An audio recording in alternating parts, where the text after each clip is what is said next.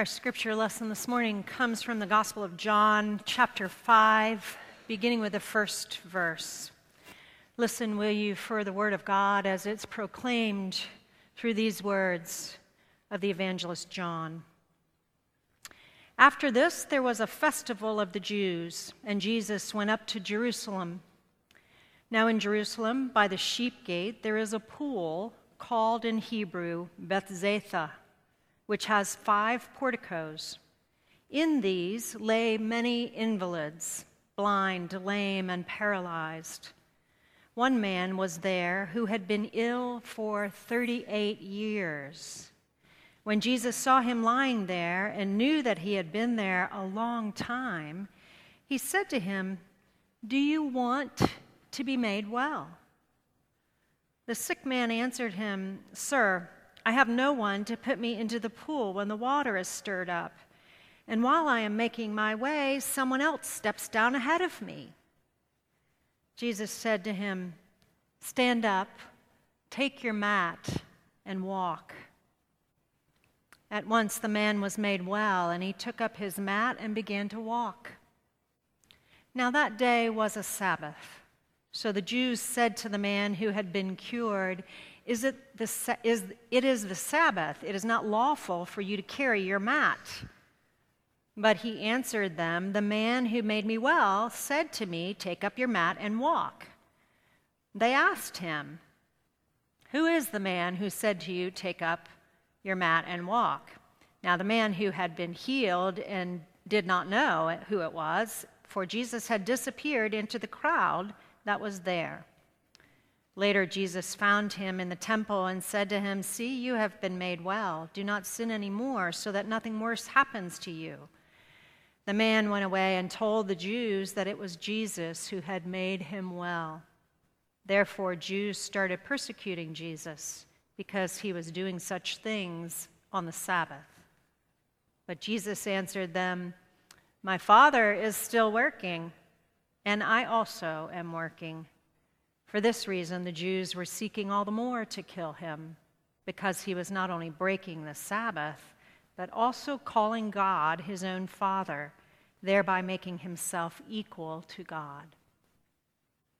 The word of God for the people of God. So many of you know that I was uh, in Kansas City this past week at a gathering of folks from all over the country representing every annual conference in our denomination. There are about 600 people there. And I was assigned to sit at a table with Grace Matthew, a woman from Kenya who pastors a church in Illinois. Very, very progressive, um, very biblically grounded.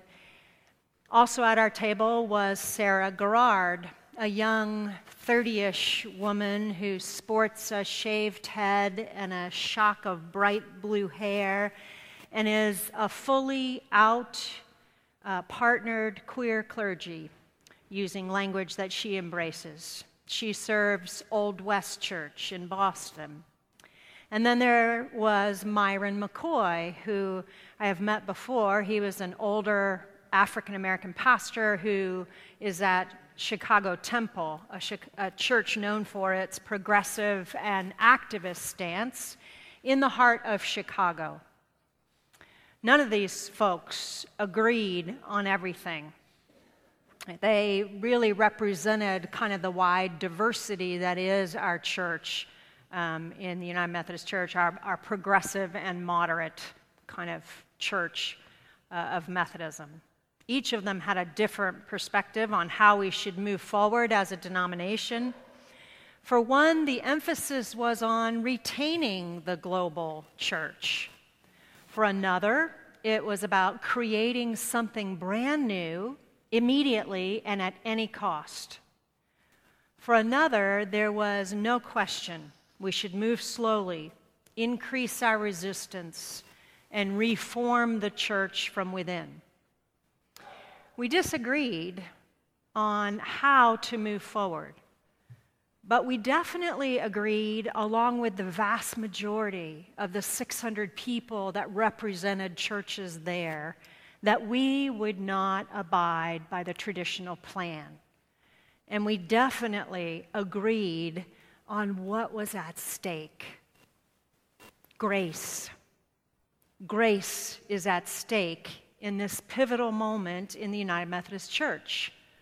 Will we, as United Methodists, continue to put our doctrine of grace at the center of our identity? Or will dogma, rigid, unchangeable, exclusionary dogma, become the theological center of United Methodism? Grace. It's a word that we use all the time as United Methodists. It's bigger than forgiveness, it's bigger than compassion, it's bigger than love. It includes all of those things. We believe grace is everywhere. It's atmospheric, if you will. It's available to us all the time, even before we acknowledge our need for grace. We believe grace is unrelenting. Through grace, God pursues us, and by grace, we are brought into a real and authentic and vital relationship with Christ. And we believe that grace changes us and continues to form us as we grow more and more into the likeness of Christ and into our true nature as revealed in Christ. It's like what happens when you take a kernel of popcorn and you hold it over the heat. It eventually pops. It becomes something it has always had the capacity to be.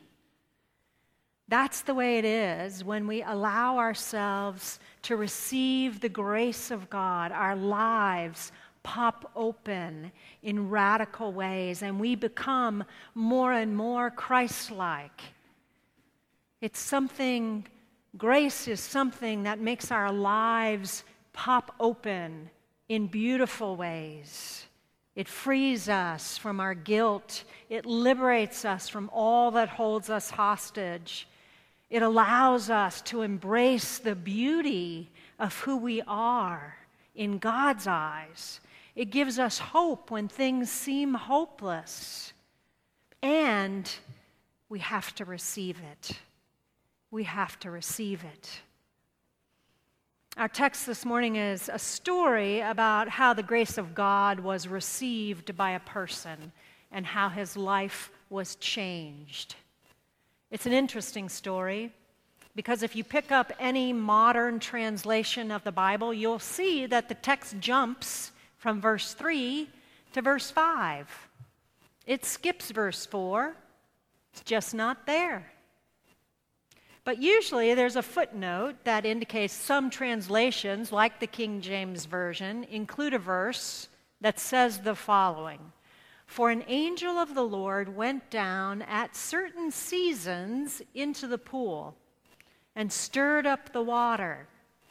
Whoever stepped in first after the stirring of the water, was made well from whatever disease that person had. That's the verse that's missing from your Bibles. Apparently, there was this belief that God's angels troubled the water, imbuing the water with healing power. The King James verse, the King James version includes verse 4 because it relied on older, more recent manuscripts, manuscripts from about the fifth century, which were 400 years after the death and resurrection of Jesus, 300 years after the Gospel of John was written. So it was clearly these were late manuscripts. But since the fifth century, lots of other manuscripts have been discovered, and all of them were earlier manuscripts, closer to the time the actual text was written. None of these earlier manuscripts have this verse 4. So modern translations don't include it because scholars now believe verse 4 was not in the original text. We can only guess why it was inserted, but I think we can guess actually rather accurately why it would not have appeared in the original text. It's antithetical to the love and grace of God that is given without condition. It leads us to believe that only occasionally God would stir up the waters of healing in our lives. And if you get there first to the pool, then you can have access to that healing. It makes the claim, you see, that God's grace is selective and occasional. But when Jesus encounters this man, he disregards the water altogether. Jesus asks the man, Do you want to be made well? Do you want to be healed? And then he simply says, Get up. Get up and walk. It wasn't about a specific location for healing. It wasn't about a specific moment for healing. It wasn't about being first in line.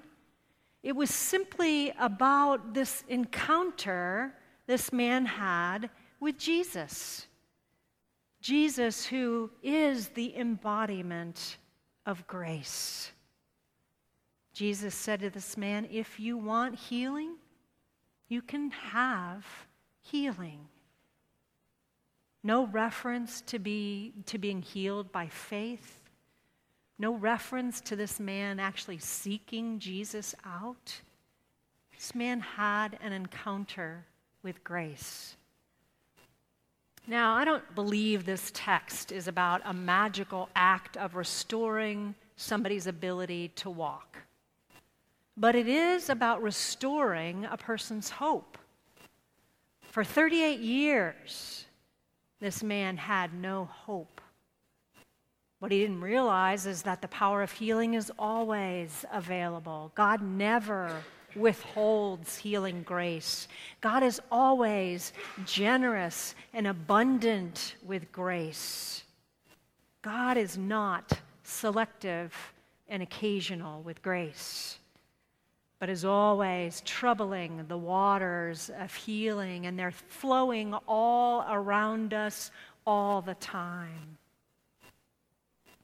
It's not about waiting for the rules and rituals that allow us to receive grace.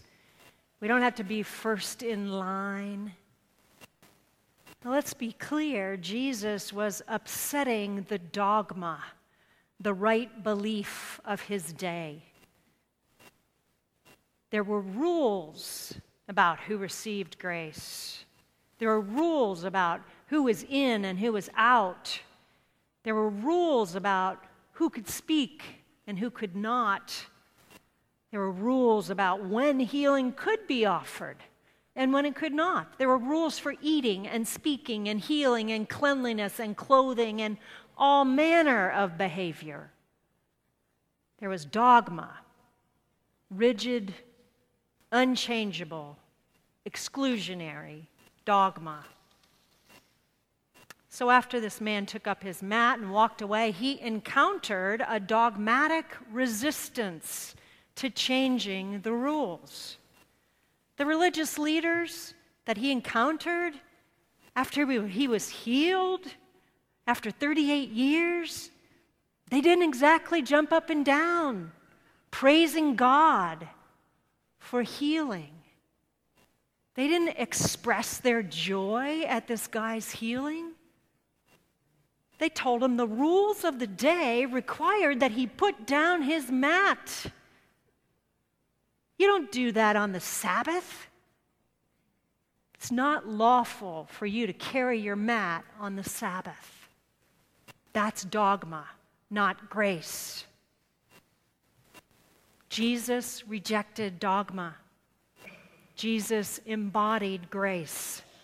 There are no rules around when or how healing grace can be received, and there are no rules around who receives that grace. Jesus was always challenging the boundaries of grace, boundaries imposed by dogma and the orthodoxy of his day.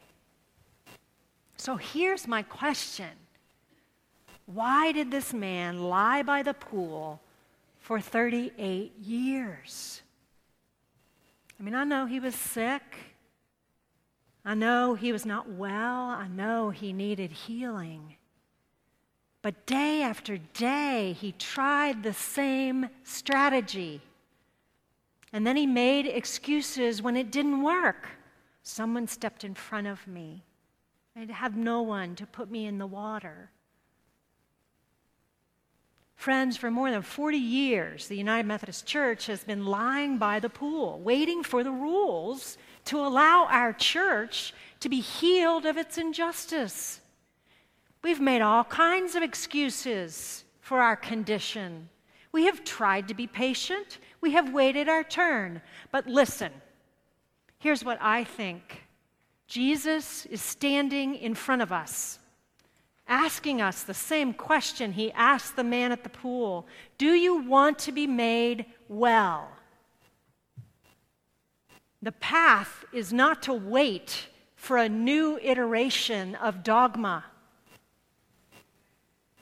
The path is to dive into the waters of grace, trusting God's wisdom and God's grace, because that's will, what will sustain us. Now's the time for courage. Now's the time to risk all we know for what we cannot yet see.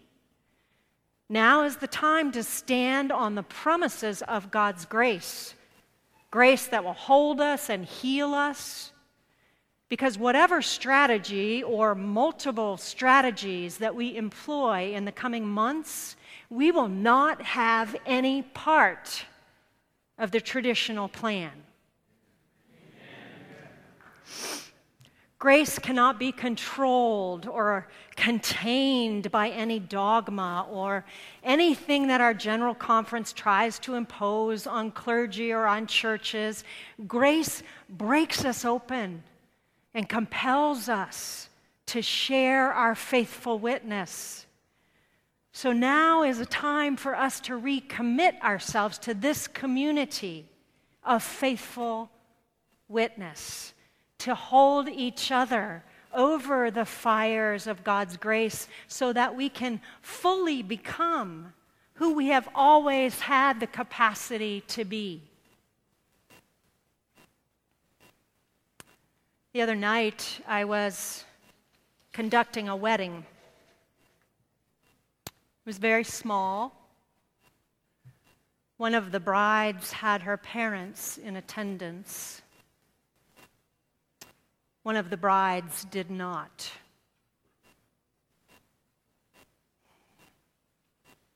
Both of them were ready to make a lifetime covenant with one another.